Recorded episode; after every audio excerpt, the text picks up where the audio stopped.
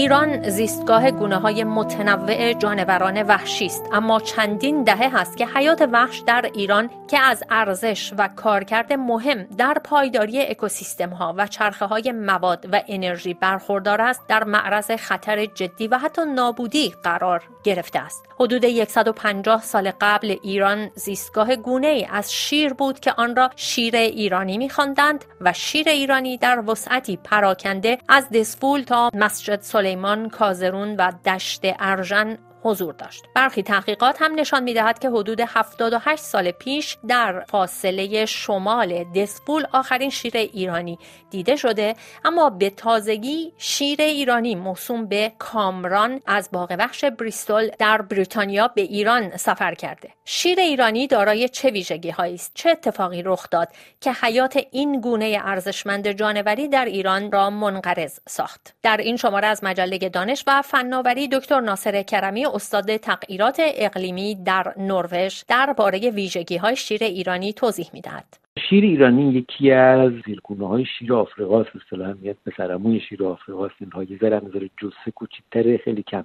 مثلا اون بالای پیشونیش ذره موش کمتره اون یالش کمتره. اینا یه سری تفاوت‌های کوچیکی داره با شیر آفریقایی ولی خب به همون زیر. اون است به حال این اصطلاح مهمترین گوشتخوار بزرگ جسه طبیعت ایران بوده. در رأس اون حرم زیستی بوده و در همه قرون و اعصار هم به همین خاطر این شیر تبدیل شده به نماد طبیعت ایران. مثلا نماد ایران یعنی پرچم ایران و نماد ایران بوده این گونه زیستی. اما حدود هشت دهه هست که ایران از این نماد طبیعی خودش محروم شده. اون رو در خاک ایران مشاهده نکردن. چه شد؟ در مسیر حفاظت از این گونه ارزشمند حیوانی چه اتفاقی رخ داد؟ این فقط سرنوشت شیر نبوده. سرنوشت همه گوشتخواران بزرگ جسه بوده در طبیعت ایران. هم سکسون ها هم گربسان ها به خصوص گربسان ها یعنی اینا به تدریج بعضیشون منقرض شده و بعضیشون هم در حال انقراض یعنی همزمان با شیر ببر هم منقرض شده. ببر مازندران هم به طور قطع منقرض شده. الان بیش از 80 سال از سال 1325 تا الان دیگه مشاهده نشده. پلنگ هم داره منقرض میشه. یعنی ما که جمعیتش به زیر 40 تا می‌رسه تقریبا خیلی امید کمی وجود داره. پس می‌بینیم شیر منقرض شده بب منقرض شده پلنگ داره منقرض میشه. پلنگ ذره شرایطش بهتره ولی خب اونها هم همینجوری نکته اصلی یکی زیستگاهه. یعنی اینکه زیستگاه اینجور گوشتخوارهای بزرگ جسد اینه که نشیر مثلا با نعرش 16 کیلومتر به شعاع 16 کیلومتر حریم تعیین می‌کنه اینها. و هر اون حریم یک دو که تو شکار می‌کنه و تو زندگی می‌کنه از این هم بزرگتر اینها. زیستگاه بکری که به این بتونه توی زندگی کنه. اون جایی که جای زندگی شیر بوده که مثلا همون شمال خوزستان بوده حوالی رودخونه کرخه یا اون دشت های بالای اندیمش اینها. یا از اون طرف مثلا دشت ارژن فارس. خب ما این همش اشغال شده تحت جیو انجینیری این قرار گرفت. جاده ساختن کانال کشیدن کشاورزی رو توسعه این باعث شد که به خصوص گربسان ها این عادت رو دارن.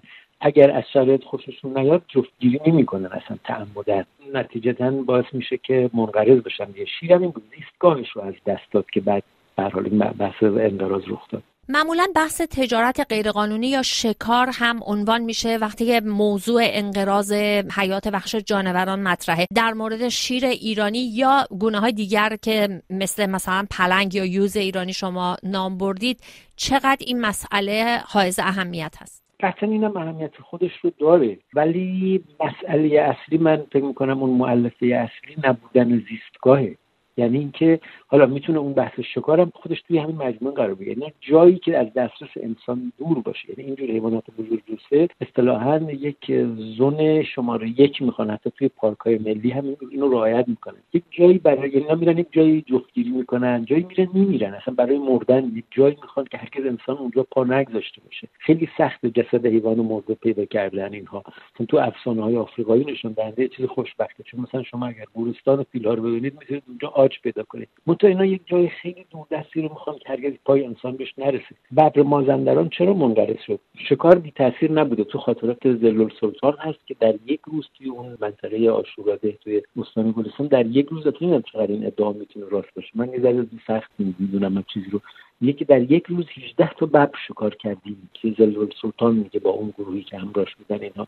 خب اون بی تاثیر نیست. اما نکته اینه که این ببر مازندران یک جایی رسید به زندگیش که هر جا که می‌رفت قبلا انسان پاشو گذاشته بود اونجا. از اثر انسان رو می‌دیدیم و این می‌تونه عامل اصلی باشه عامل شماره یک باشه. اکنون بنابر گفته شما پای انسان به بسیاری از زیستگاه های حیات وحش رسیده طبیعت ایران هم بسیار دستخوش تغییرات ناشی از تغییرات آب و هوایی جهانی شده حال مهمترین اقدامات و اقدامات ضروری برای جلوگیری از انقراض سایر گونه های جانوری چه هست؟ مشکل اصلی ما اینه که روی کاغذ ده درصد مساحت ایران پارک ملی و منطقه حفاظت شده است. خب هدف این بوده که ما بتونیم تنوع زیستی ایران رو حفظ بکنیم. سازمان حفاظت محیط زیست داریم دفتر و که عریض طویل داره.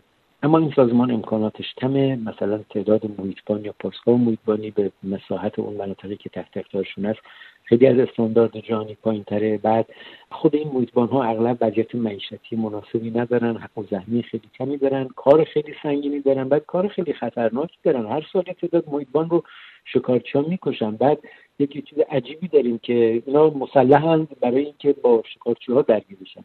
اما اگر شکارچی رو بکشن قاتلن یعنی دارشون می‌زنن. اگه شکارچی اینا رو بکشن شهیدن. یعنی اسم شرابون و کوچی به اسمشون می‌کنن. یعنی مرگ بین شهادت و قهر یک چیز گلوله است که از کدوم طرف بیاد بخوره. اینا هیچ حد وسطی وجود نداره. بگیم خب این کارمندی بود و داشته وظیفه‌شو انجام می‌داده. چیکار باید می‌کرد ما این یک بخش بخش دیگه هم هست که بدترین شکل تخریب محیط تصرف و تغییر کاربری اراضیه چون مثلا هر نوع آلودگی رو شما می‌تونید جبران کنید. ولی که میاد شما کنار پارک ملی نمی‌دونم یا توی پارک ملی یا توی منطقه حفاظت شده شرک سازی می‌کنید جاده سازی می‌کنید لوله های نمی‌دونم چی عبور می‌دید اونجا رو دیگه از اون فلسفه وجودیش که پارک ملی خارج می‌کنه. همین ماجرای این هشت کارشناس حیات وحش که توی زندانن و الان خیلی همه ما نگرانشون هستیم. چیه؟ اینها ردیاب یوز بودن. رو پروژه حفاظت یوز 20 پلنگ داشتن کار می‌کردن. مشکل اینه که زیستگاه اصلی یوز پارک ملی کبیر وسط پارک ملی کبیر ظاهرا تاسیسات موشکی بوده. میگن نظامی بوده پایگاه سپاه بوده حالا معلومه بعد اونا گفتن شما اطلاعات اینا رو منتقل کردید الان اتهام اونها اینه دیگه. نکته اینه که این هرچی هست حالا تاسیسات موشکی چی کار می‌کنه وسط پارک ملی؟ خب نشون میده اونجا دیگه فلسفه پارک ملی نداره اصلا. پارک ملی یعنی جایی که صد درصد باید تحت حفاظت قروق باشه. خب چنین چیزی وجود نداره. زیستگاه که نباشه طبیعتا حیوان هم نسلش رو به انقراض میره و در چنین شرایطی که حتی مسائل سیاسی و نظامی سایه میندازه به مسائل محیط زیستی همطور که شما اشاره کردید. حال شیر ایرانی مهمان خاک آب و اجدادی شده. شاید برای مدت طولانی. کامران به ایران اومده. قرار هست در کنار جفت مادهش که از دابلین به اون میپیونده قرار بگیره. هدف از اجرای این طرح چه هست؟ این در حالت معمول یک پروژه توریستی تفریحیه. یعنی که شما می‌دونید که این برند شیر ایرانی که روی این حیوان باشه جذابش کنه میارزه که شما اینو بخرید از لندن بیارید از دوبلین بیارید اینا مردم حتما دوست دارن برن از نزدیک ببینید اما یک پروژه تفریحی توریستی این ربطی به طبیعت و تنوع زیستی و اینها نداره. حیوان باغ وحشی رو اصلا باید جدا کرد کاملا از حیوانی که آزاد توی طبیعت مضاف بر اینکه اصلا بعید طرفدار نوتیس علاقه من داشتن به این مسئله یکی توی اون به خصوص بسیار نامناسبه که باغ وحش تهران داره. برای این یک خبر تفریحی توریستی مربوط به نمی‌دونم افزایش امکانات توریستی در جاذبه توریستی در تهران همچین چیز حالا به خیلی محدود داره حالا چند نفر ممکنه براشون جالب باشه برای این شیر رو ببینن. هیچ ارتباطی با موضوع محیط زیست و تنوع زیستی اینها نداره. شما به عنوان یک کارشناس ارشد محیط زیست در این زمینه فعال هستید و خب این خبر اومدن کامران به ایران آیا برای شما خبری هیجان انگیز بود؟ خب من حقیقت به شما میگم من باقاوش دوست ندارم. باقاوش من غمگین می‌کنه بشه در حیوانات توی قفس. اونم باقاوش هایی که استاندارد توش رعایت نشه. از نظر انسانی اگر این شیر باقاوش مناسب تری در لندن زندگی می‌کرد راستش رو بخواد من ترجیح می‌دادم. همونجا بمون زندگیش می‌کرد